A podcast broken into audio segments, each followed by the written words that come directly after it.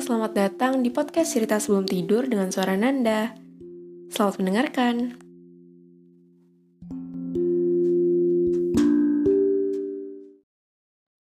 Episode 1 Anak Zombie Di sebuah desa kecil, lahirlah seorang anak laki-laki. Anak itu memiliki kulit pucat dan mata yang besar. Seiring dan bertumbuhnya anak itu, sang ibu akhirnya menyadari sesuatu. Anak ini tak punya perasaan sama sekali. Ia hanya memiliki nafsu makan tak terkontrol, layaknya zombie. Oleh karena itu, sang ibu mengurung anaknya di ruang bawah tanah untuk menghindari cibiran penduduk desa.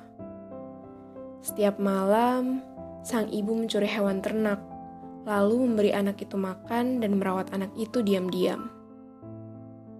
Hari ini ibu mencuri ayam. Hari esoknya, ibu mencuri babi.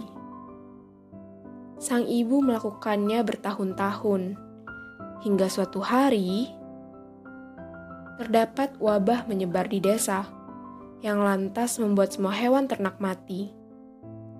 Pun banyak juga orang yang meninggal. Semua orang yang berhasil selamat pergi meninggalkan desa itu. Sang ibu yang tak sanggup meninggalkan anaknya akhirnya memutuskan untuk memotong salah satu kakinya, kemudian salah satu tangannya demi meredakan rasa lapar si anak.